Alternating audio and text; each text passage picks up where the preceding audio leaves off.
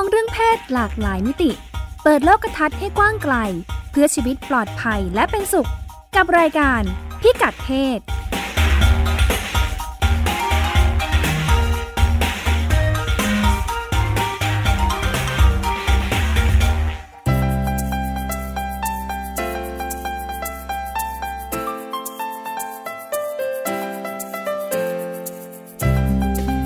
ศวันนี้ติดตามเรื่องเพศหลากหลายมิติกับเราได้ที่นี่ ช่วงเช็คอิน ชวนไปทำความเข้าใจเซ็กส์แฟนตาซีแค่ไหนเรียกว่ารสนิยม แบบไหนคือความป่วยไข้ หรือละเมิดทางเพศ เส้นแบ่งที่ต้องทำให้ชัดเจน เรื่องเพศไม่พลาด มูลนิธิกลุ่มปัฒนาดี คุยถึงแนวทางการสร้างความเข้าใจ เท่าทันภัยและเสริมความมั่นใจให้กับผู้หญิงและวัยรุ่น เรื่องเพศ เรื่องลูก เด็กรุ่นใหม่ติดซีรีส์พ่อแม่ควรรับมืออย่างไร ฟังคำแนะนำดีๆ จากหมอโอแพทย์หญิงจิรพรอรุณากูล กุมารแพทย์เวชศาสตร์วัยรุ่นโรงพยาบาลรามาธิบดี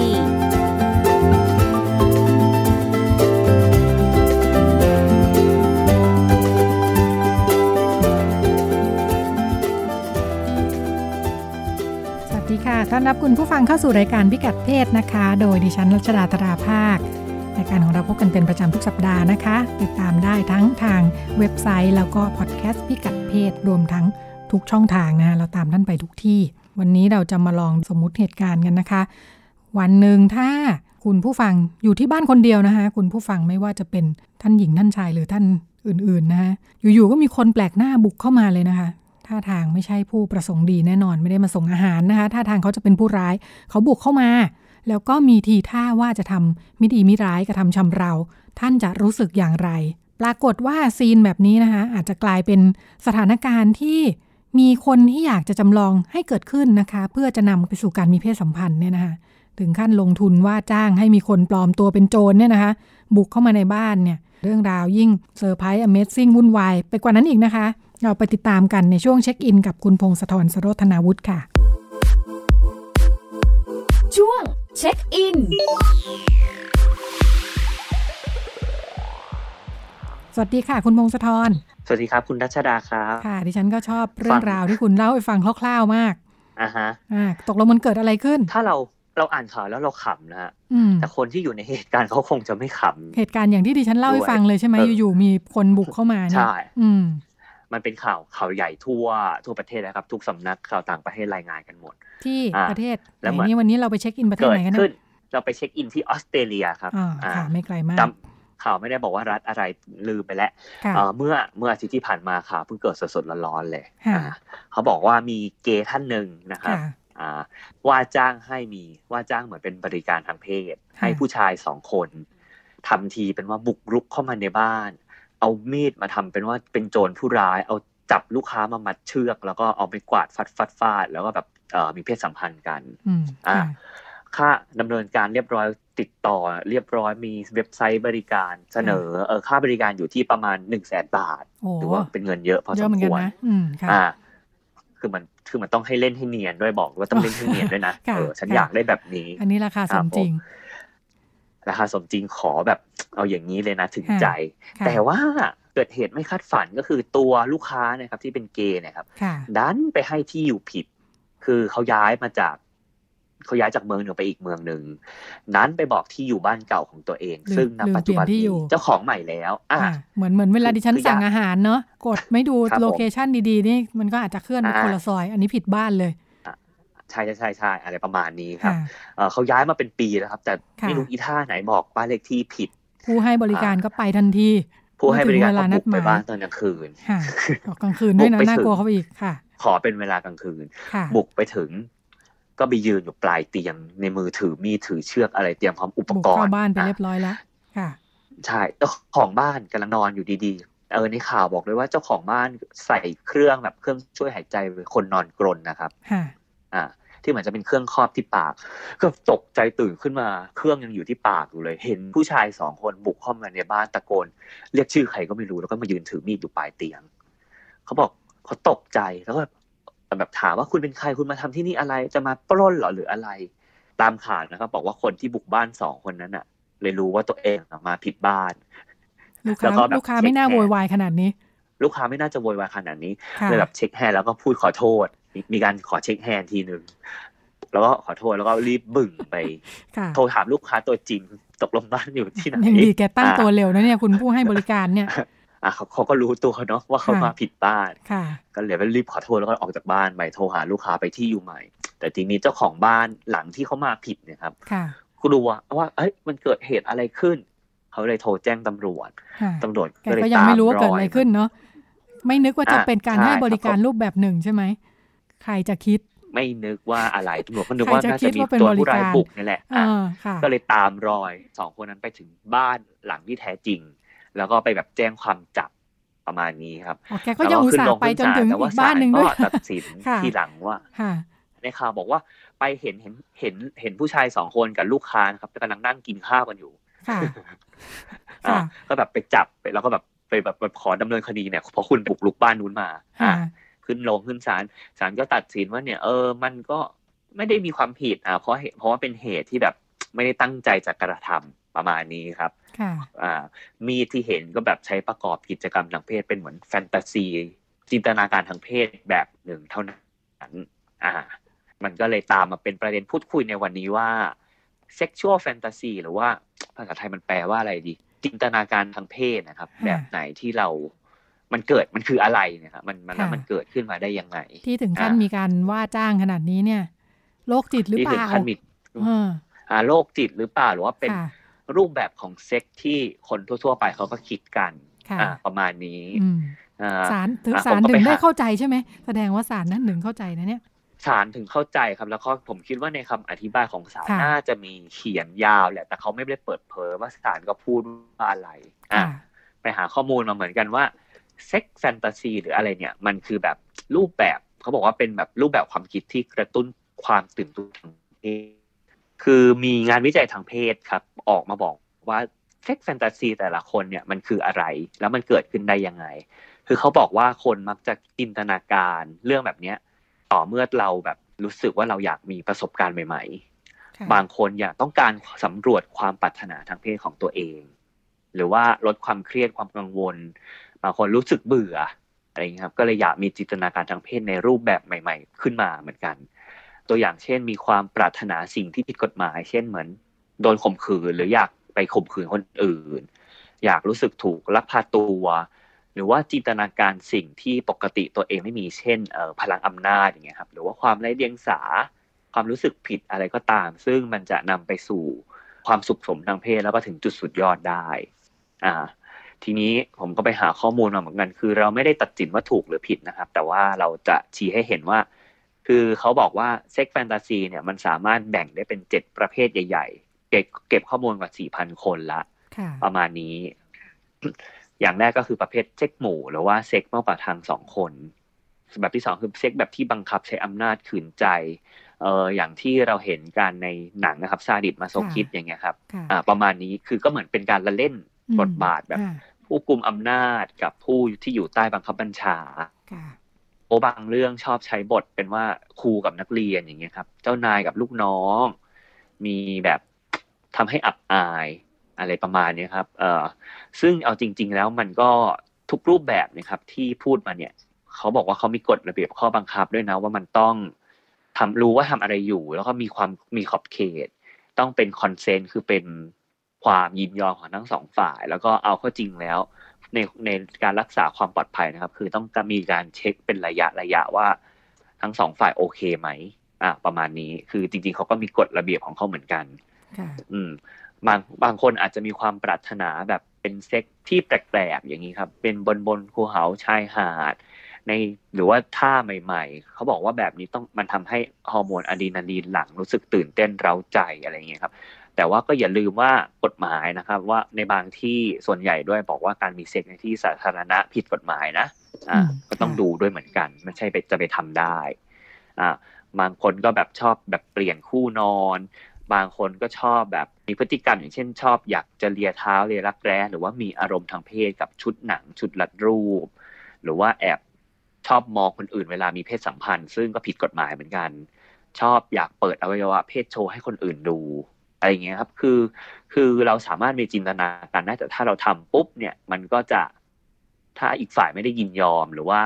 ไม่ได้เป็นคนที่เราแบบพูดคุยสนทนาก่อนว่าจะมีแบบนี้เกิดขึ้น มันก็เป็นการการกระทำที่ผิดกฎหมายนั่นแหละ อะค่ะ อืม บางคนก็แบบชอบแบบเออมีความอีโรติกต้องการชอบใส่เสื้อผ้าเพศตรงข้ามอะไรแบบนี้ คือทุกสิ่งทุกอย่างไม่ว่าจะเป็นแบบไหนก็ตามนะครับ เขาบอกว่าก็ ต้องดูด้วยว่าเราทำความเดือดร้อนให้ใครไหมแล้วก็มันเป็นความยินยอมของทั้งสองฝ่ายหรือเปล่า ไม่ว่าจะเป็น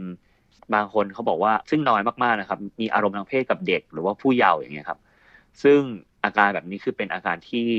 ผิดคือผิดกฎหมายนั่นแหละอืมเพราะฉะนั้นจริง ๆ ก็ควรพบแบบนักจิตบำบัดเหมือนกันอืมว่าค่ะผมมีมีมีอาการแบบนี้ขึ้นมาต้องทำยังไงต่อ ค่ะคือเราคนเราสามารถมีจินตนาการได้ แต่ว่าก็ไม่ใช่ทุกเรื่องนะครับ ที่ว่าจะถูกกฎหมายค่ะแสหรืดองเป็นว่าเรื่องที่ถูกต้องถ้าถ้าถ้าป่วยถ้าป่วยเนี่ยคืออมไม่สามารถจะควบคุมตัวเองได้ ที่ใช่จะไม่คือทถ้าไม่สามารถควบคุมำผิดกฎหมายหรือทำให้คนอื่นเดือดร้อนนะอันเนี้ยใช่อาจคจะรับเข้าข่ายป่วยที่จะต้องไปพบแพทย์อืมที่ใช่ต้องไหมปพเส้นแบ่งอยู่ตรงนี้พทใช่ไหมว่าถ้าคุยอย่างคุณพงศธรว่า ถ้าคุย อ่าใช่ครับ ถ้าคุยค่ะว่าเส้นแบ่งก็คือจะอยู่ตรงนี้เลยค่ะ อืมดูว่าเราควบคุมมันได้ไหม แล้วก็เราไปละเมิดสิทธิ์ใครหรือเปล่าค่ะเราไปทำให้คนอื่นเดือดร้อนหรือเปล่าก็ เหมือนเป็นเส้นบางๆที่ต้องขีดเส้นให้ชัดเจนนะครับ ว่าค่ะเราเราเรากำลังอยู่จุดไหนค่ะในห่วงความคิดของเราค่ะในเรื่องนี้ค่ะ คือปล่อยให้บางไม่ได้เนาะต้องคุยกันให้ชัดอ่าว่าอ่าต้องต้องขีดให้ชัดค่ะ แล้วก็ต้องเหมือนแบ่งให้ชัดเจนเลยว่า เออเราจะ โอเคนะ ถ้าคุณทำแบบนี้ ผมทำแบบนี้ให้คุณอะไรอย่างเงี้ยครับ ค่ะ บ้านเรามีไหมอะ คุณมงสะทรบ้านเรา ผมเคยเห็นข่าวอยู่บ้าง ผมคิดว่ามันน่าจะเป็นกลุ่ม กลุ่มเฉพาะเหมือนกันเนาะแบบกลุ่มที่ว่ามีรสนิยมแบบนี้ กลุ่มค่ะที่ว่ามีรสนิยมแบบหนึ่งอ่า แต่คิดว่าน่ากลุ่มแบบนั้นน่าจะเป็นแบบเขาเรียกว่าไงเป็นกลุ่มที่ทุกคนยินยอมพร้อมใจกันมากกว่า ก็เลยคิดว่าไม่น่าจะหรือมีแล้วเขามีก็ปัญหาเลยไม่เปิดเผยเป็นกลุ่มเฉพาะเราก็เลยไม่รู้เนาะ ใช่คิดว่าน่าจะเป็นกลุ่มค่ะเฉพาะแล้วคนนอกคนนอกที่ไม่ได้มีความสนใจก็อาจจะไม่รู้ด้วยเหมือนกันว่ามีอยู่ ค่ะ แต่คิดว่ามีแหละครับ แต่ก็ไม่รู้เหมือนกันมีรูปแบบไหนอะไรบ้างหรือว่าอย่างการมีเพศสัมพันธ์ในไปมีเซ็กส์ในที่สาธารณะเนี่ยเออเคยเห็นข่าวอยู่บ้างนะ เวลาแบบว่าใช่คสรับถานผมที่นั้นที่โน้นมีแบบว่าถุงยางหลักฐานร่องรอยตกอยู่เกลื่อนไปหมดอะไรอย่างเงี้ยอือฮึครับอาจผจะมเข้าข่ายไหมคือดิฉันเข้าใจมาตลอดเข้าข่ายว่าแกประหยัดเหมือนกันไง หรือคืออาคือแกไม่ไม่มีเป็นเป็นรสนิยมอ่าค่ะเป็นแฟนตาซีอย่างหนึ่งคือตื่นค่ะเต้นได้มีเซ็กในที่ในที่โล่งแจ้งอะไรอย่างเงี้ยครับค่ะประมาณนี้แต่ว่าก็ต้องดูด้วยแหละว่าเหมาะสมหรือไม่เหมาะสมค่ะ ก็เอ่อเส้นแบ่งก็อยู่ที่ความยินยอมพร้อมใจอย่างที่ว่า แล้วก็อืมการที่จะสามารถควบคุมได้ว่า ถ้าไปละเมิดคนอื่นแล้วหยุดตัวเองได้นะ หรือว่าก็เรื่องละเมิดเป็นหลักนะละเมิดคนอื่นแล้วละเมิดกฎหมายอ่าสอง ละอเมิดย่างกฎหมายด้วยค่ะครับผค่ะมถ้ารู้แล้วยังไม่สามารถจะหยุดตัวเองได้เนี่ย อันเนี้ยให้ไปหาหมออ่านอกนั้นถ้ายังอยู่ในในขอบเขตที่สามารถดูแลได้ไม่มีใครเดือดร้อนไม่ผิดกฎหมาย ก็อยู่ในเจ็ดประเภทของคุณพงศธรนี่คุณพงศธรไล่ครบเจ็ดประเภทไหมเนี่ย ไล่ครบครับผมค่ะ แต่คิดว่ามันน่าจะมีก็มีหลากหลายประเภทมากย่อยค่ะๆย่อยๆเยอะแยะเป็นไปหมดซึ่งเราก็ค่ะน่าจะนับไม่ทั่วนเลยทีเดียว ถ้าค่ะให้แบ่งย่อย ให้แบ่งย่อยคิดว่ามีหลากหลายรูปแบบแล้วก็เราบางทีเรานึกไม่ถึงด้วยค่ะ ถ้าเป็นประเภทแบบที่เราเข้าใจกันเราจะรวมประเภทเดียวไปเลยคือโรคจิตนะคะอ่าแต่ว่าถ้ามาอืมฟังแบบนี้ก็จะเห็นอีกแง่มุมหนึ่ง แล้วก็มีมีเส้นแบ่งอย่างที่ว่านะคะ ก็เป็นเรื่องราวที่คุณพงศธรนำมาฝากกันในช่วงเช็คอินค่ะ ขอบคุณค่ะ ขอบคุณครับค่ะ เราไปกันต่อในช่วงถัดไปค่ะ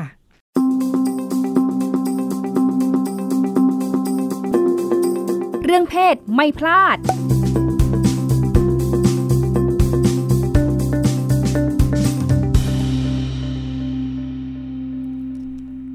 ปัญหาเรื่องการละเมิดทางเพศ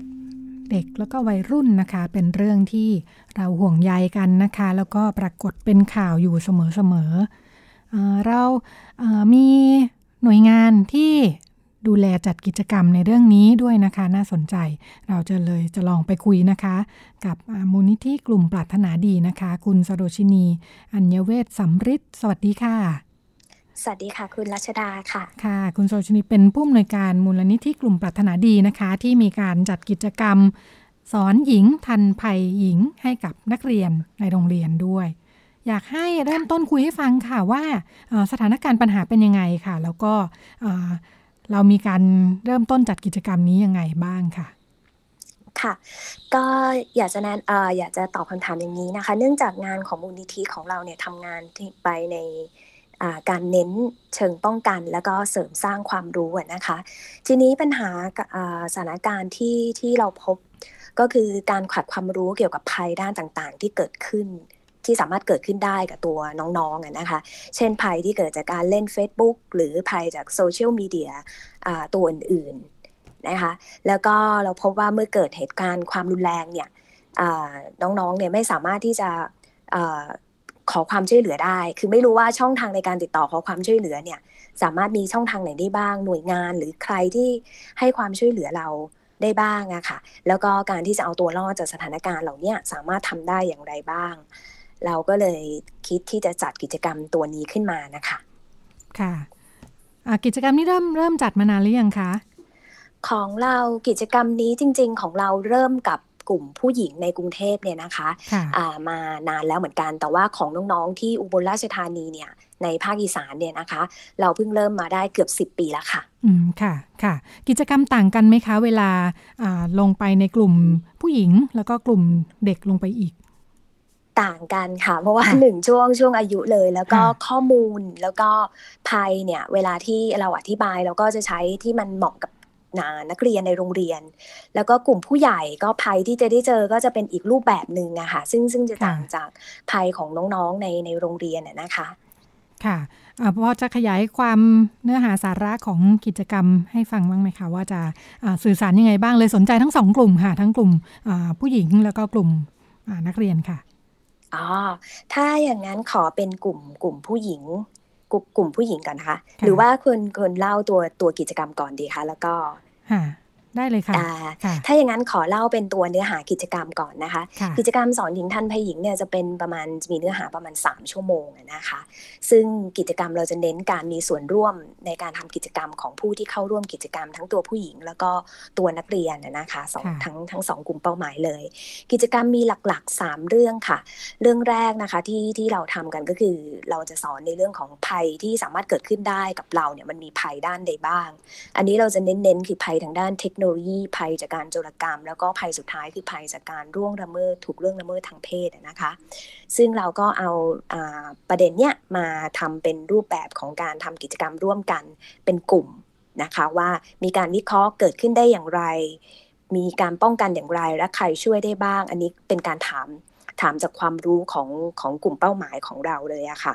ทีนี้ประเด็นที่ 2 ก็จะเป็นเรื่องของประเด็นเรื่องความรุนแรง นะคะ ภายในครอบครัว ซึ่งตอนนี้เราก็มีตัวพรบคุ้มครองผู้ถูกกระทำความรุนแรงในครอบครัวใช่ไหมคะ อันนี้เราก็จะมีการให้ความรู้ว่าถ้าเกิดเรื่องเนี้ยมันคืออะไร พรบนี้มีอะไรบ้าง แล้วความรุนแรงในครอบครัวเนี่ย มันเป็นอย่างไร มันครอบคลุมเรื่องไหนบ้าง มันไม่ใช่แค่ร่างกาย มันมีเรื่องจิตใจด้วย อันนี้ก็เป็นสิ่งที่เราสอดแทรกเข้าไปในกิจกรรมนะคะ ส่วนกิจกรรมตัวสุดท้ายนะคะที่ที่อยู่ใน สอนหญิงทันเพยิงก็คือเรื่องของศิลปะป้องกันตัวเบื้องต้น ตัวนี้เราจะเหมือนเป็นการสาธิตในเรื่องของการป้องกันตัวขั้นพื้นฐานนะคะ เช่น สมมติว่ามีคนมาพยายามดวนลามเรา พยายามล้วงกระเป๋า หรือกระชากกระเป๋า มีคนมาล็อกคอด้านหลัง เรามีวิธีเอาตัวรอดอย่างไรได้บ้าง ถ้าเกิดว่าต้องไปเจอหรือไปตกอยู่ในสถานการณ์อย่างนั้นเนี่ยนะคะ เราทำอย่างไรได้บ้าง อันนี้จะเป็น 3 กิจกรรมหลักๆ ที่เราทำกับกลุ่มเป้าหมายของเราทั้งกับผู้หญิงแล้วก็กับน้องๆนะคะ ถ้าเป็นผู้หญิงในเรื่องของภัยก็อย่างแรกภัยจากเทคโนโลยี ถ้าเกิดเป็นกลุ่มกลุ่มเป้าหมายที่เป็นผู้ใหญ่หน่อยภัยในเทคโนโลยีเราก็อาจจะ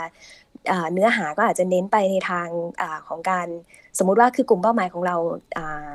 เป็นกลุ่มแรงงานใช่ไหมคะเขาก็อาจจะมีมันจะมีเหมือนเป็น forward message มาว่าชวนไปทำงานต่างประเทศมีรายได้ดี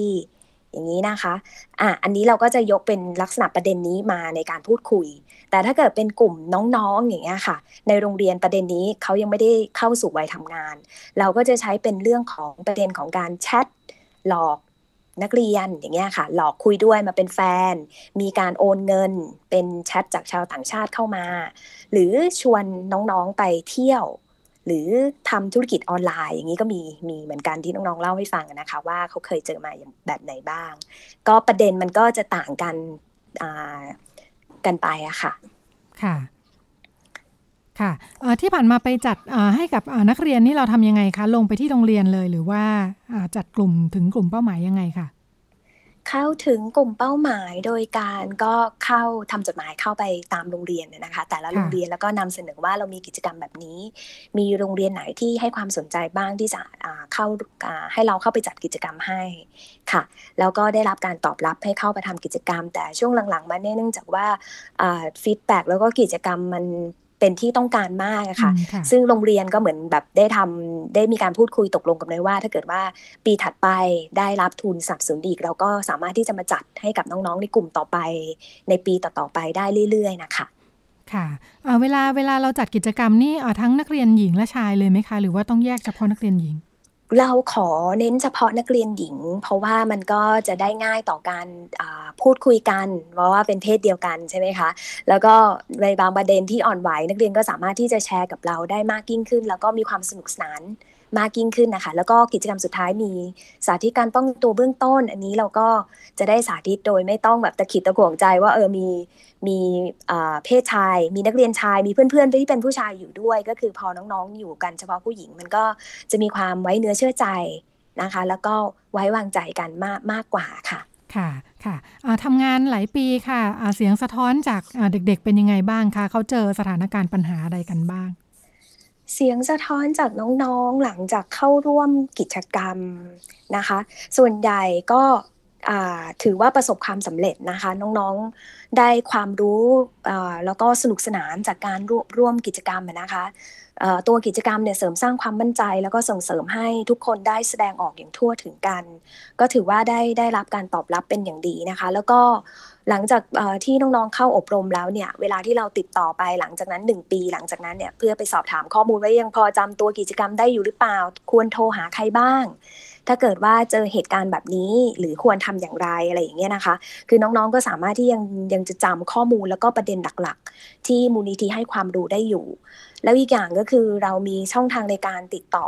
อหาเรานะคะ โดยทาง Facebook นะคะ ซึ่งอันนี้ก็ช่วยให้น้องๆเนี่ยสามารถที่จะพูดคุยแล้วก็ติดต่อหาเราได้ได้ง่ายขึ้นนะคะ อย่างมีกิจกรรมหนึ่งที่ที่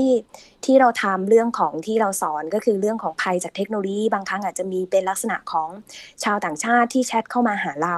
อย่างนี้นะคะ ก็มีน้องแชทเข้ามาคุยทาง Facebook เหมือนกันว่า เรื่องที่พี่เพิ่งสอนไปเนี่ยค่ะ ตอนนี้หนูเจอแล้วก็หนูทำวิธีอย่างที่พี่บอกเลย ว่าให้ต่อไปแบบนี้ให้บล็อกนะคะ แล้วก็เขาจะมาในรูปแบบไหนนะคะ น้องเขาก็แชทมาเล่าให้ฟังว่าเนี่ยวิธีการที่เราบอกเขาเนี่ยเขาเจอมาแล้วเขาก็ทำตามที่ที่เราบอกปฏิบัติตามที่เราบอกไปเพื่อป้องกันตัวนะคะ อันนี้ก็ทำให้น้องเนี่ยเอาตัวรอดแล้วก็ไม่ตกเป็นเหยื่อของมิจฉาชีพได้ค่ะ ค่ะ ถ้าถ้าผู้ฟังที่เป็นผู้ปกครองเป็นคุณพ่อคุณแม่ค่ะ วิธีการทำยังไง ถ้าเราจะให้ลูกเข้าใจประเด็นพวกนี้เราพอจะมีเนื้อหาหรือว่าวิธีการพูดคุยเบื้องต้นไหมคะที่จะทำให้ลูกเท่าทันภัยเหล่านี้ค่ะ ถ้าจะให้เท่าทันนะคะเอ่ออันนี้ขอขอตอบจากประสบการณ์ที่ทำกิจกรรมร่วมกับน้องๆเนี่ยนะคะ ที่เน้นๆคือความเข้าใจในธรรมชาติของน้องๆในหรือเด็ก ๆ ในอายุช่วงนี้ก่อน แล้วก็คิดว่าสังเกตสิ่งต่างๆ รอบตัวเขาอะค่ะว่าเขาสนใจอะไรเขาแสดงออกแบบไหน การแต่งกายเพลงที่ฟัง สิ่งเหล่านี้พอถ้าเกิดเราเห็นรอบๆตัวเขา สิ่งแวดล้อมเขามีลักษณะแบบนี้ ทีนี้เราก็จะรู้แล้วว่า พอถ้าเกิดเราสื่อสารกับเขามากยิ่งขึ้นเนี่ย เราก็จะรู้ว่าปัญหาที่เขาเจอหรือสิ่งที่เขาจะต้องระวังคืออะไร ทีนี้เราก็จะสามารถที่จะนำเสนอความเป็นห่วงของเราอะค่ะ ให้เขาได้ได้ง่ายยิ่งขึ้น เพราะว่าเหมือนเราได้อยู่ในโลกเดียวกับเขาด้วย แล้วก็อีกอย่างหนึ่งก็คือการรับฟังอย่างไม่ตัดสิน จากจากเด็กๆนะคะ แล้วก็ให้เวลาแล้วก็สื่อสารกันมากๆอะค่ะ เพราะบางครั้งเราเราเห็นแค่ภายนอกเราก็อาจจะคิดไปเองว่า อ๋อ น้องมีลักษณะเป็นอย่างนี้ แต่ว่าอยากให้ได้ฟังจากเขาก่อน แล้วก็ได้เห็นโดยภาพรวมก่อนก่อนที่จะพูดคุยกันในในเรื่องเรื่องเหล่านี้นะคะ ต้องดูก่อนว่ามันมีสาเหตุแล้วก็มีปัจจัยอะไรที่ทำให้น้องๆเข้าไปจะเกิดเหตุการณ์หรือว่า มีเรื่องอะไรก็ตามที่เราจะต้องให้ความรู้กับน้องๆ ในประเด็นเหล่านี้ค่ะ ในช่วงหลายปีสถานการณ์ของเด็ก ๆ เปลี่ยนไปไหมคะ คิดว่าไม่เปลี่ยนไปนะคะยังยังยังปัญหาก็ที่น้องๆเล่าให้ฟังแล้วก็แชร์ให้แล้วก็จากแบบสอบถามก็ยังเจอในรูปแบบเดิมๆอะค่ะ ก็คือมีปัญหามีการพบเห็นความรุนแรงทั้งมีประสบการณ์จากส่วนตัว แล้วก็คนในครอบครัว หรือบางทีเห็นในโรงเรียน อันนี้ก็ก็ยังมีให้เห็นอยู่ในลักษณะเหมือนเหมือนเดิมทั่วไปเลย แล้วก็ความเสี่ยงของน้องๆ ในการเจอภัยก็อาจจะมาจากทางสื่อนะคะพวกโซเชียลมีเดียภัยจากเทคโนโลยีโทรศัพท์อย่างเงี้ยค่ะ ก็เป็นสื่อในการนำเขาไปสู่ภัยได้ค่ะค่ะกลุ่มที่ลงไปทำกิจกรรมด้วยอายุเท่าไหร่นะคะ ที่เป็นนักเรียน น้องๆนน่าจะอยู่ที่ประมาณ 15ถึง18 ปีอะค่ะ จะอยู่ช่วงชั้นมมต้นมมสามมสี่มห้ามหกประมาณเนี้ยค่ะ ค่ะ ช่วงมัธยมแล้วนะคะ ใช่ค่ะ มัธยมต้นกับมัธยมปลายค่ะเมื่อกี้ที่ที่คุณสโลชินีบอกว่าพื้นที่มีที่ภาคอีสานคืออุบลราชธานีทำไมถึงลงที่จังหวัดนี้ที่เดียวค่ะ อ๋ออทำไมถึงเริ่มที่นี่ อันนี้ต้องขอกล่าวถึงการดำเนินงานของมูลนิธินิดนึงนะคะ เพราะว่ามันมีความเชื่อมโยงกันอยู่ คือกลุ่มของเราเนี่ยมีเราช่วยเหลือกลุ่มผู้หญิงด้วย แต่ว่ากลุ่มผู้หญิงของเราที่เราช่วยเนี่ยเราเน้นกลุ่มที่ขาดโอกาสทางการศึกษานะคะ กลุ่มนี้จะเป็นกลุ่มที่ทำงานเป็นแม่บ้านทำความสะอาดบ้าน พี่เลี้ยงเด็กนวดแผนโบราณ พนักงานเสิร์ฟหรือว่าพนักงานขายนะคะ คือส่วนใหญ่แล้วเนื่องจากว่าวุฒิการศึกษาน้อย บางคนไม่ได้เรียนในโรงเรียน หรือว่าจบมต้น จบมปลาย หรือจบแค่กศนเนี่ยเขาก็ไม่มีโอกาสในการทำงานที่ดี ส่วนใหญ่แล้วกลุ่มนี้มาจากภาคอีสานที่เข้ามาขอความช่วยเหลือจากเรานะคะอ่าแล้วก็มาจากภาคอีสานส่วนใหญ่มาจากภาคมาจากจังหวัดอุบลราชธานี เราก็เลยคิดว่า เออทำไม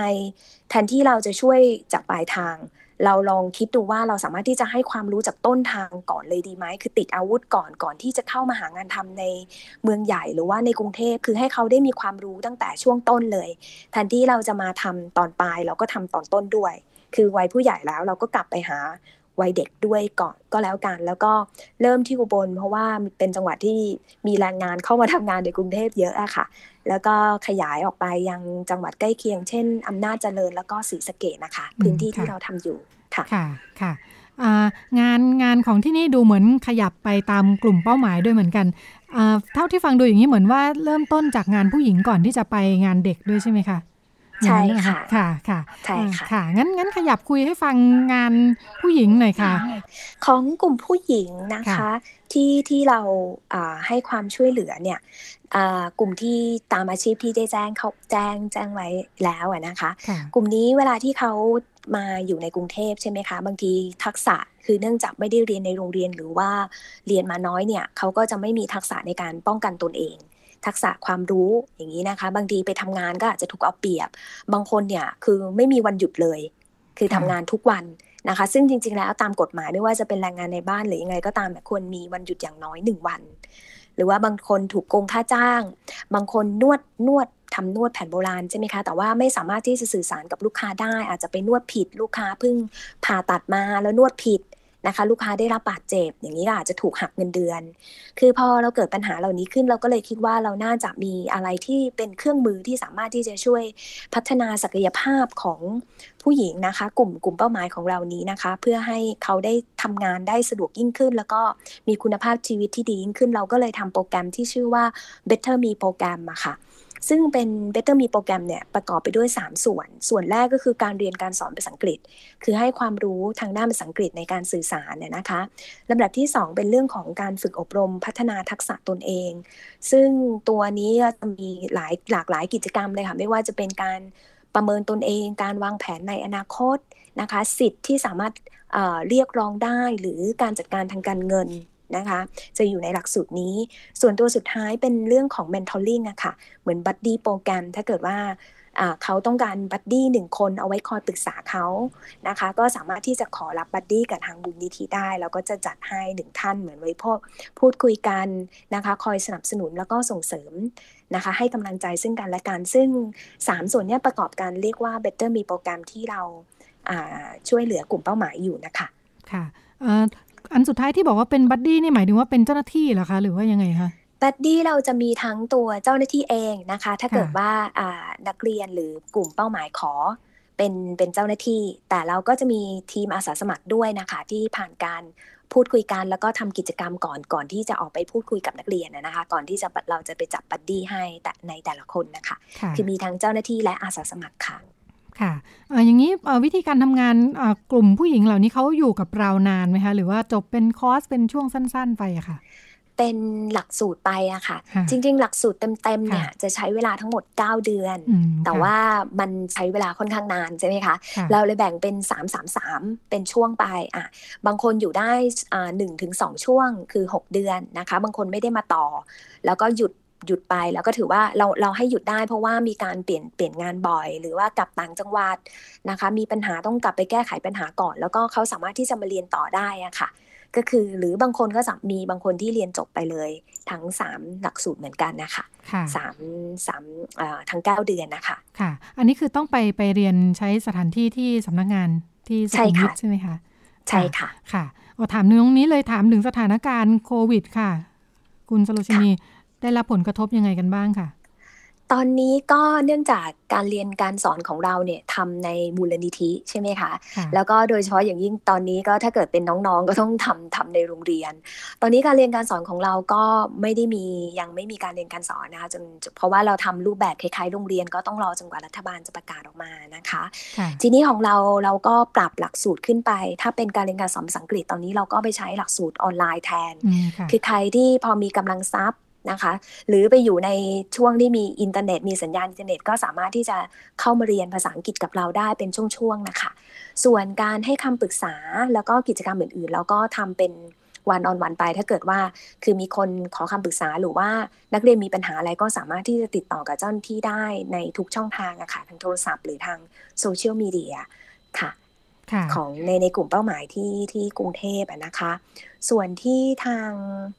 ภาคอีสานในโรงเรียนเนี่ย อันนี้ต้องรอทางโรงเรียนเปิดก่อนเลย แต่ก็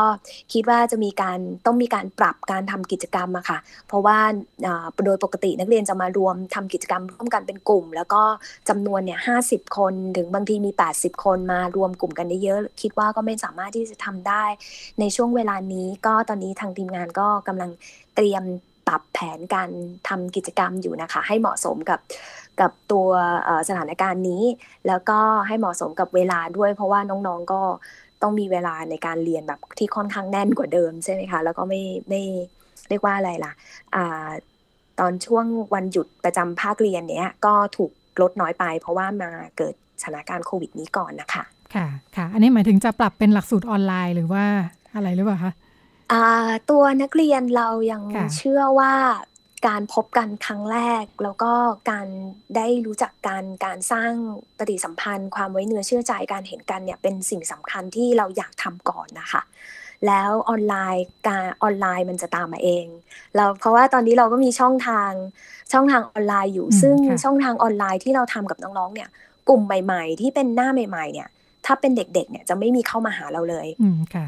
แต่ผู้ใหญ่เนี่ยจะติดต่อมาถ้าเกิดต้องการความช่วยเหลือ แต่ถ้าเป็นน้องๆเนี่ยเราสังเกตว่า ถ้าเราทำกิจกรรมกับเขาก่อน เขาจะตามเรามาเองอะค่ะ เพราะว่าเขาเห็นอะไรแล้วเขาได้อะไรจากตัวกิจกรรมไป เป็นประมาณนี้ค่ะค่ะเมื่อสักครู่ที่ถามถึงกลุ่มเป้าหมายค่ะ ฟังดูเหมือนว่าทางกลุ่มผู้หญิงในใน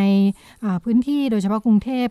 ทำงานกับกลุ่มที่เป็นเป็นคล้าย ๆ เป็นแรงงานนอกระบบอย่างนั้นใช่ไหมคะเป็นลูกจ้าง ใช่ค่ะ ก็มีมีนอกส่วนใหญ่เป็นนอกระบบ ในระบบที่ได้รับประกันสังคมก็มี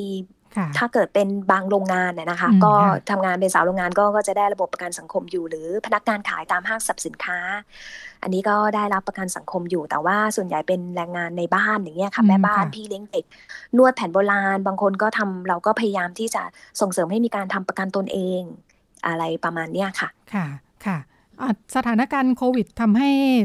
เรื่องงานเขาเป็นยังไงกันบ้างค่ะ ถ้าตัวอาชีพที่เป็นพี่เลี้ยงเด็กกับแม่บ้านเนี่ย จะที่อยู่ประจำเนี่ยนะคะ จะไม่มีปัญหาแต่ว่าชั่วโมงการทำงานจะมากขึ้น เพราะว่าไม่ได้ออกไปไหน ทีนี้ทั้งทั้งเจ้านายแล้วก็ทั้งทั้งตัว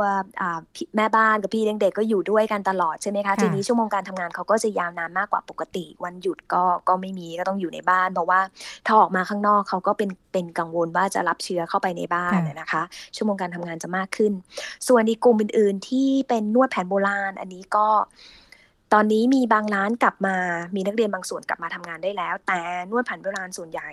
เป็นกลุ่มที่เป็นเรียกว่าเป็นนักท่องเที่ยวอะค่ะ ซึ่งตอนนี้ก็ยังไม่มีการเปิดเปิดใช่ไหมคะ ก็น้องอ่นักเรียนส่วนใหญ่ก็ตอนนี้ก็รอไปก่อนกลุ่มนวดแผนโบราณ แล้วก็บางผู้หญิงบางคนนะคะ ที่ทำกลุ่มนวดแผนโบราณก็ได้มีการเหมือนกับแบบปรับนะคะ ตัวเองอาจจะไปทำงานรับ ทำแม่บ้านเป็นพาร์ทไทม์นะคะ หรือว่าไปเป็นพนักงานขายคือเหมือนแบบปรับรูปแบบของการดำเนินชีวิตอะค่ะ ในอาการหางานไปก่อน เพราะว่าตอนนี้ก็คือยังไม่มีรายได้เลยจากจากการจากการนวดแผนโบราณค่ะค่ะค่ะเขากลับต่างจังหวัดกันไหมคะ มีบางส่วนค่ะที่ที่กลับต่างจังหวัดค่ะค่ะเมื่อกี้ที่พูดถึงกลุ่มทำงานบ้านทำงานที่บ้าน ที่บอกว่ามีงานทำอยู่นะแต่ปรากฏว่างานเยอะกว่าเดิม ตรงนี้เราเราต้องมีวิธีดูแลช่วยเหลือยังไงหรือเปล่าคะตรงนี้ช่วยได้อย่างเดียวเรื่องของ mentoring นะคะ แล้วก็พยายามที่จะอยากให้มีการพูดคุยแล้วก็ พูดคุยกับนายจ้าง แล้วก็สื่อสารให้ชัดเจน เพราะว่า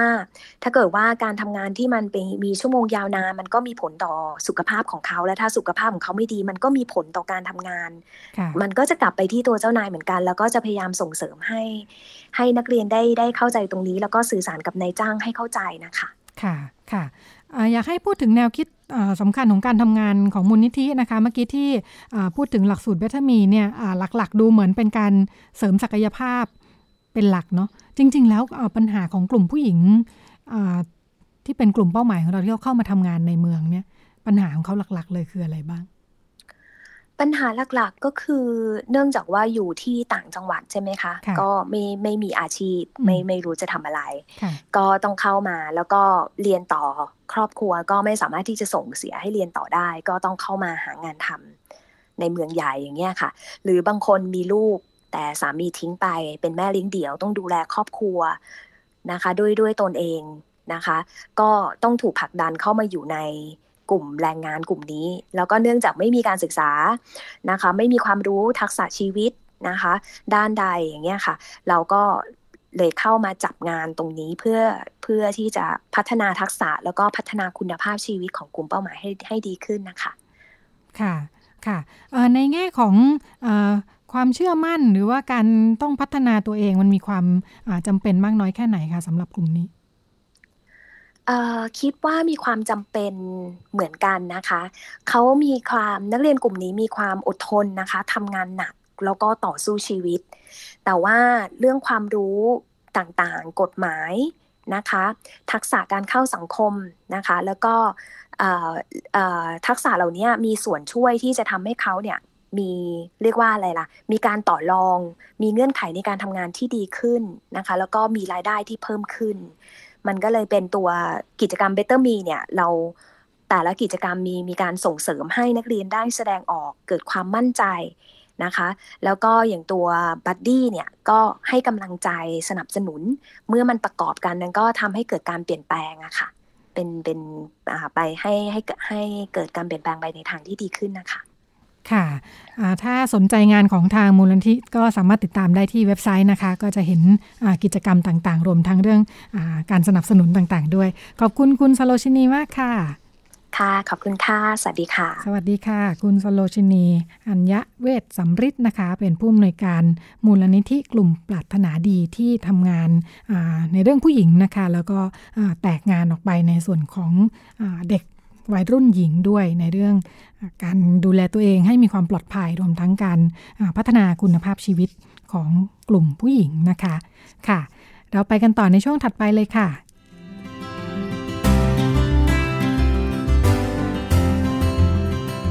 เรื่องเพศ เรื่องลูก โดย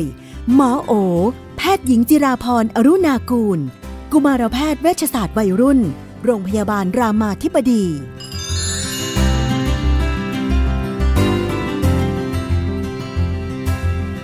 ก็อยู่กับคุณหมอโอนะคะ เป็นประจำทุกสัปดาห์ในช่วงเรื่องเพศเรื่องลูกคุณหมอสวัสดีค่ะ ค่ะ สวัสดีค่ะ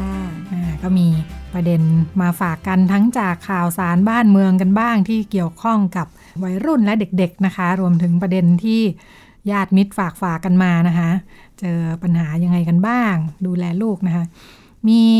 ที่บ้านที่บอกว่า มีลูกสาวเจ็ดขวบนะคะ แล้วก็ที่บ้านเนี่ยก็อยู่หน้าจอกันนะคะ เป็นแฟนละคร คุณยายก็เป็นแฟนละครหลังข่าวก็นั่งดูด้วยกัน ลูกสาวก็เลยพลอยดูไปด้วย คุณพ่อคุณแม่ดูแล้วก็เเนื้อหามันดูไม่ค่อยเหมาะกับเด็กเลยนะคะ มันเป็นอะไรไหม ดูแล้วก็เอ๊ะลูกก็ดูแก่แดดแก่แดดนี้จากทีวีหรือเปล่าเนี่ยทำยังไงดี จริง ๆ แล้วคือควรไม่ให้ไม่ให้ดูเลยดีไหม หรือว่าดูแล้วควรจะทำความเข้าใจยังไงได้หรือเปล่า ก็ในเด็กๆเนี่ยเราจะบอกว่า ในสมองของเด็กจะมีกลุ่มประสาทที่เราเรียกว่าเป็นเซลล์ประสาทนะคะที่เราเรียกว่าเป็น mirror neuronก็คือเด็กก็จะแบบเรียนแบบสะท้อนนะสิ่งที่เด็กเห็นหรือได้เรียนรู้นะคะ เด็กจะเรียนรู้พฤติกรรมเนี่ยของคนรอบข้าง ไม่ว่าจะเป็นพ่อแม่ไม่ก็จะเห็นเลยว่า เออหลายครั้งก็จะออกมาเป็นอะไรที่คล้ายๆ เรานี่แหละเราเราหงุดหงิดลูกก็หงุดหงิดอะไรเงี้ย เพราะว่ามันมีกลุ่มเซลล์ประสาทที่ทำหน้าที่นั้นนะคะก็คือทำหน้าที่ซึมซับเรียนรู้แล้วก็สะท้อนออกมางั้นละครหลังข่าวเนี่ยก็เป็นอีกหนึ่งสภาพแวดล้อมของเด็ก ที่เขาก็มีโอกาสที่จะเรียนรู้ซึมซับแล้วเราจะเห็นแล้วโอ้โหบางทีออกมาเสมือนใช่ไอ้ที่คุณแม่บอกว่าแบบดูแก่แดดอะไรเงี้ยเออเพราะว่าถ้าเราไปสังเกตดีๆเนี่ยละครหลังข่าวหรือละครไทยเนี่ย มันก็จะเป็นการแสดงที่เรียกว่าเป็น over acting คือมันไม่ได้เป็นธรรมชาติ นางร้ายก็จะต้องจิกหูจิกตาถลึงตา ปากแบบจิบปากจิบคออะไรเงี้ย คนที่ร้ายก็จะต้องทำท่าแบบกวนๆอะไร มันมันเป็นอะไรที่แบบ over acting ไปจากความเป็นมนุษย์ทั่วไป แต่ว่าเด็กแยกแยะสิ่งเหล่านี้ไม่ได้ว่านี่มันคือละครนะ มันเป็นการแสดง เด็กก็เห็นแต่ว่าเวลาไม่พอใจก็ทำหน้าแบบนี้ เท้าสเอลแบบนี้กระทืบเท้าแบบนี้ชี้นิ้วแบบนี้อะไรเงี้ยมันก็มันก็เป็นเหมือนกับคนอีกคนหนึ่งที่เด็กก็ซึมซับแล้วก็เรียนแบบเวลาอยู่ในบ้าน เพราะฉะนั้นโดยส่วนตัวเนี่ยหมอแนะนำว่าสื่ออะไรที่ไม่เหมาะกับเด็ก จริง ๆ ก็ไม่ควรเปิดให้เด็กดูนะคะ อย่างละครหลังข่าวในโดยส่วนตัวหมอมองว่า ถ้าเป็นละครแนวอย่างเงี้ยเนาะตบจูบแนว กรีดกราดอะไรเงี้ยโอ้ไม่เหมาะกับเด็ก คือคาว่าเหมาะกับเด็กหรือไม่เหมาะกับเด็กอะ่ะพ่อแม่ต้องถามตัวเองว่าลูกเราได้อะไร จากสิ่งที่ลูกเราดู แล้วอะไรที่มันเป็นพิษ หรือมันเป็นโทษจากการดู ถ้าเราช่างแล้วว่าไอ้การได้อะไรเนี่ย เช่นได้ความบันเทิง ได้แบบดูหนังไปเรื่อยๆอะไรเงี้ยมันไม่ได้ได้อะไรเท่าไหร่เนี่ยสื่อเหล่านี้ไม่น่าจะเหมาะ เพราะว่าลูกอาจจะซึมซับสิ่งที่เป็นโทษมากกว่าสิ่งที่เป็นบวก ถ้ามันจำเป็นแบบลอยไปลอยมาในบ้านอะไรเงี้ยเออก็ไม่เป็นไรแต่ว่าถ้าวิจะตั้งใจให้ลูกเรามาดูเนี่ยหมอว่าก็อาจจะไม่ได้มีความจำเป็นที่เราจะต้องแบบมอบสิ่งเหล่านั้นให้ แต่ถ้ามันเลี่ยงไม่ได้ คุณยายต้องดูทุกวัน อยู่ดีไปปิดทีวีของคุณยายนี่เป็นเรื่องเป็นราวในบ้านแน่ก็ใช้วิธีสอน ถ้าเราคิดว่าเออเราเลี่ยงไม่ได้ ก็สอนลูกว่าหนูมองว่าเออที่คนนี้เขาทำหน้าตาแบบนี้หนูคิดว่าเป็นยังไง หนูว่ามันดูโอเคไหมลูกอะไรเงี้ยก็อาจจะใช้เป็นสื่อการสอนด้านอารมณ์ลองดูซิคนนี้เขากำลังรู้สึกอะไรเขากำลังทำหน้าทำตายังไง ก็ใช้มันเป็นสื่อแบบที่มีประโยชน์ขึ้น แต่ก็อย่าไปอินเทอร์รับการดูของลูกนะแต่ว่าก็ทำให้เด็กเรียนรู้ผ่านการเท่าทันด้วยว่า เอ้ยมันดีไม่ดียังไง แต่ด้วยส่วนตัวหมอหมอมองเองเนี่ยหมอมองว่ามันไม่ค่อยคุ้มค่า เอาเวลาไปเล่นลูกดูอย่างอื่นเนี่ยอาจจะดีกว่า นี่คำแนะนำก็คือจริงเดี๋ยวนี้ละครน่ะมันไม่ต้องหลังข่าวแล้ว มันดูได้ตลอดเลยไปดูย้อนหลังอะไรคือแค่เราอดใจที่เราจะแบบไม่ได้ดูณเวลานี้ทันทีเท่านั้นเดี๋ยวนี้มันโหดูย้อนหลังคือหนังละครจบลูกหลับเนี่ย เราก็ทั้งดูได้ละ อันนี้กรณีคุณแม่ดูเองอ่าคุณแม่ดูเอง หรือคุณยายเงี้ยไปเปิดตอนกลางวันให้คุณยายดูผ่านเว็บเว็บอะไรไปอย่างเงี้ยเออก็มันก็ทำได้เนาะมันมันแค่แค่เปลี่ยนรูปแบบของการเสพทำให้เราเป็นพิษเป็นภัยกันน้อยลง เป็นเป็นโทษกับเด็กๆน้อยลงก็อาจจะดีกว่า เออประเด็นแบบนี้เห็นบ่นกันแต่มุมลูกสาวเนาะไม่ค่อยได้ยินใครมาบ่นเลย เด็กผู้ชายก็ไม่เด็กผู้ชายดูละครกันไหมก็ดูนะ เด็กผู้ชายก็ดูคือ คือถ้าปู่ย่าตายายเปิดอะเด็กดูอยู่แล้ว เด็กก็จะดูไปด้วย มีผลก็จะเห็นว่า อย่างเรื่องความรุนแรงอะก็จะเห็นว่าเวลาละครไทยอะเอาจริงไม่มีเลยนะ เรื่องไหนที่ไม่มีปืน ไม่มีชกต่อย มันจะต้องมีฉากบูค่ะ แล้วมันก็ต้องเป็นบูแบบชกต่อย ตี อะไรอย่างเงี้ย ยิงอะไรอย่างเงี้ยเนาะ ซึ่งถามว่ามันมีผลกับเด็กไหมมีผล ถ้าเด็กที่อยู่กับภาพเหล่านี้ เป็นความธรรมดาเนี่ย มันก็จะสร้างความเป็น social norm อะความเป็นธรรมดาในสังคมว่าเอ้ยเวลาโมโหก็ต้องอย่างนี้แหละมันก็เหมือนเห็นภาพพ่อตีแม่ในบ้านอย่างเงี้ย มันก็มีโอกาสจะพัฒนาเป็นเด็กที่ใช้ความรุนแรง แก้ปัญหาอยู่แล้วมันการดูสื่อไม่ต่างอะไรกับการเห็นภาพพ่อแม่ เพียงแต่มันเบากว่าหน่อยพอมันไม่ได้เป็นตัวคนนี้เคยมีงานวิจัย ที่เพราะว่าสื่อเนี่ยมีผลทำให้เด็กเรียนแบบออกมาจริง แต่ไม่เท่ากับตัวคนที่เป็นพ่อแม่จริง ๆ แต่ก็ไม่ต่างนะมันก็แบบเหมือนกับแค่ความรุนแรงมันได้อาจจะไม่ได้มากกว่าแต่ว่า มันก็ทำให้ซึมซับเรื่องวิธีคิดความรุนแรงต่างๆได้ ค่ะ ถัดไปอีกหนึ่งอัน บอกว่า ออยู่บ้านกันนะคะ คุณพ่อคุณแม่คุณลูกเนี่ยนะลูกชายสิบเอ็ดขวบแล้ว อันนี้เป็นปัญหาของคุณพ่อบ้าน คุณพ่อบ้านบอกว่าทำไงดี ช่วงหลังภรรยาก็เครียดเนาะเรื่องงาน รบกับลูกเป็นประจำเลย ลูกก็เริ่มโตเมื่อก่อนก็ดูน่ารักหนุ่งหนิงอยู่ ตอนนี้เริ่มวัยรุ่น ก็ไม่ยอมแม่แม่มาเหวี่ยงใส่ก็เหวี่ยงกลับอย่างนี้นะคุณพ่อบ้านก็ไม่รู้จะจัดการยังไงดีโอเครียดไปหมดเลยเนี่ยก็เป็นปัญหาที่เจอบ่อยแบบประมาณ ลูกวัยรุ่นแม่วัยทองอะไรเงี้ยก็เป็นปัญหาแบบคลาสสิก เพราะตอนนี้แบบมีลูกกันอายุช้า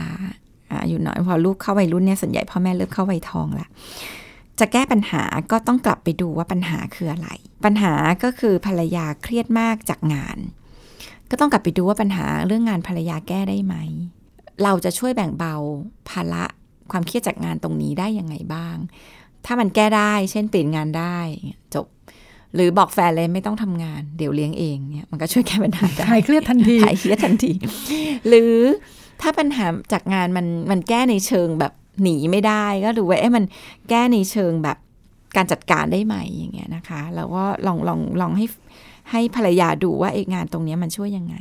ค่ะเดียวกันเนี่ยเวลาเครียดจากงานเราต้องมาเครียดเรื่องลูกเนี่ยมันก็เป็นปัญหาความเครียดที่แบบสะสมเพราะนั้นก็ลองดูว่าในฐานะพ่อเนี่ย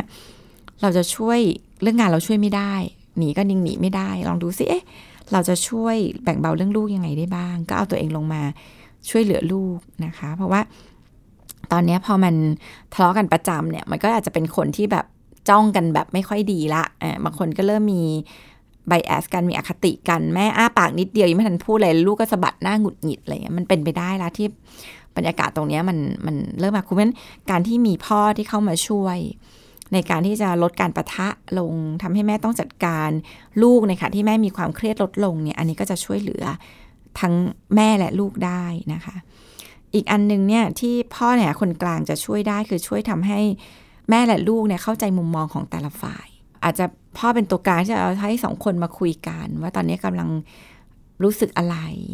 กำลังมีความเครียดอะไรมีความต้องการอะไร แม่มีอยากให้เป็นยังไง ลูกล่ะลูกกำลังรู้สึกยังไง ต้องการอะไร ตอนนี้อยากให้แม่เป็นยังไงเนี่ยอันนี้มันอาจจะทำให้เห็นความต้องการของแต่ละคนชัดขึ้น เพราะว่าที่ผ่านมามันอาจจะเป็นการสื่อสารผ่านอารมณ์ซะเยอะ มันก็จะไม่ได้ผ่านเหตุผ่านผล ผ่านความเข้าใจมันพ่อก็อาจจะช่วยนะคะช่วยเป็นคนฟังของแต่ละคน ฟังแบบ ฟังจริงๆอะเนาะฟังแบบไม่ตัดสินเขาว่าทำไมต้องแค่นี้ต้องเครียดด้วยไม่เห็นมีอะไรเลยเนี้ยมันไม่ได้ฟังแต่ว่า ฟังแบบเข้าใจจริง ๆ ฟังแบบทำให้เขามีพื้นที่จะได้ระบายความรู้สึกแย่ๆของแต่ละคนไม่ว่าจะเป็น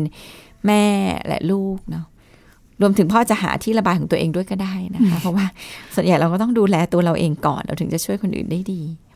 ในมุมของลูกเขาเข้าใจได้ไหมเวลาเกิดสถานการณ์แบบนี้อะไรอย่างเงี้ยเข้าใจได้อสามารถให้เขามามีส่วนร่วมได้เลยแก้ปัญหาด้วยได้ไหมได้เลย ก็คือคืออย่างน้อยเนี่ยแค่เขาเข้าใจว่าที่แม่อารมณ์ไม่ดีหงุดหงิด เพราะแม่มีความเครียดเนี่ยเป็นความเข้าใจที่ที่เยอะพอนะ คือบางคนเนี่ยไม่เคยบอกลูกแล้วบางทีเรามาหงุดหงิดกับลูกเนี่ย ลูกก็ไม่เข้าใจอะ่ะ พอมันไม่เข้าใจมันก็จะมองว่าแม่ขี้หงุดหงิด แม่ชอบใช้อารมณ์ หรือบางทีก็มองว่าเฮ้ยเราทกลายเป็นเด็กบางคนก็แบบ self-blame ตัวเองว่าทำไมเราแบบทำให้แม่ต้องโกรธทำไมเราไม่ได้เรื่องทำไมเราแบบแย่คือมันก็แล้วแต่ reaction ของเด็กแต่ละคนทีนี้ การที่ให้เขาเข้าใจอะว่าเรื่องหลายอย่างมันไม่เกี่ยวกับเขากับเรื่องหลายอย่างเป็นเรื่องอารมณ์ความเครียดที่แม่เกิดจากงานเนี่ย มันก็ช่วยทำให้ลูกก็มีความเห็นอกเห็นใจแม่มากขึ้นเนาะ แล้วก็มันก็อาจจะไอความเห็นอกเห็นใจที่มีมากขึ้นเนี่ยมันก็ทำให้โกรธน้อยลงอตอบโต้น้อยลงหงุดหงิดน้อยลงเพราะฉะนั้นบอกได้เลยว่าตอนช่วงเนี้ยอาจจะออกตัวได้เลยด้วยนะแม่เครียดเรื่องงานเยอะเลยลูกแม่ขอโทษด้วยนะ ถ้าบางทีแม่อาจจะแบบหงุดหงิดเยอะ หรือควบคุมเราไม่ได้ช่วยเตือนแม่เนาะอะไรอย่างเงี้ยมันก็กลายเป็นเรื่องการสื่อสารที่ทำให้เข้าใจกันได้ดีขึ้น เด็กแต่ละช่วงวัยเขารับได้แตกต่างกันยังไงไหมคะ อืมก็ต่างกันเด็กเล็กก็จะรับได้แบบคอนกรีตหน่อยอะ่ะก็จะเป็นแบบอะไรที่มันตรงๆอ่าแต่ว่าเด็กโตเนี่ยก็จะรับได้แบบเชิงแอบสแตรกมากขึ้น แต่ว่าคิดว่าการสื่อสารแบบเนี้ยตรงไปตรงมาว่าแม่มีความเครียดเรื่องงานเนี่ยหมอคิดว่าคำว่าเด็กเล็กเนี่ยห้าหกขวบเขาเข้าใจได้แล้วนะ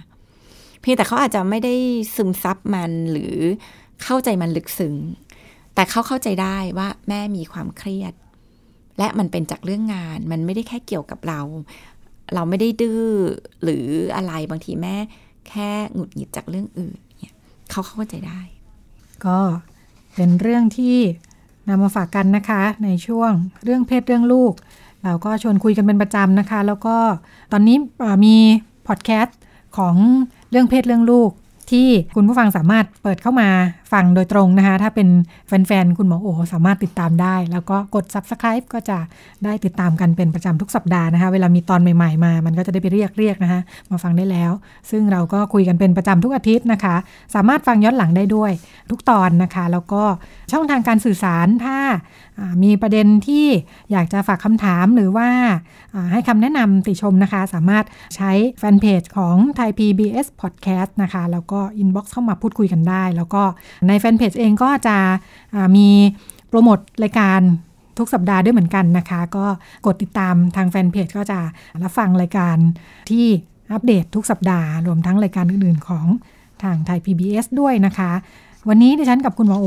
ลาคุณผู้ฟังไปก่อน แล้วก็สัปดาห์หน้าเรามาพบกันใหม่ในคำถามต่างๆ นานาอีกเช่นเคยค่ะ สวัสดีค่ะ ค่ะ สวัสดีค่ะ ติดตามรับฟังรายการย้อนหลังได้ที่เว็บไซต์และแอปพลิเคชันไทย PBS Radio ไทย PBS ดิจิทัล Radio วิทยุข่าวสารสาระ เพื่อสาธารณะและสังคม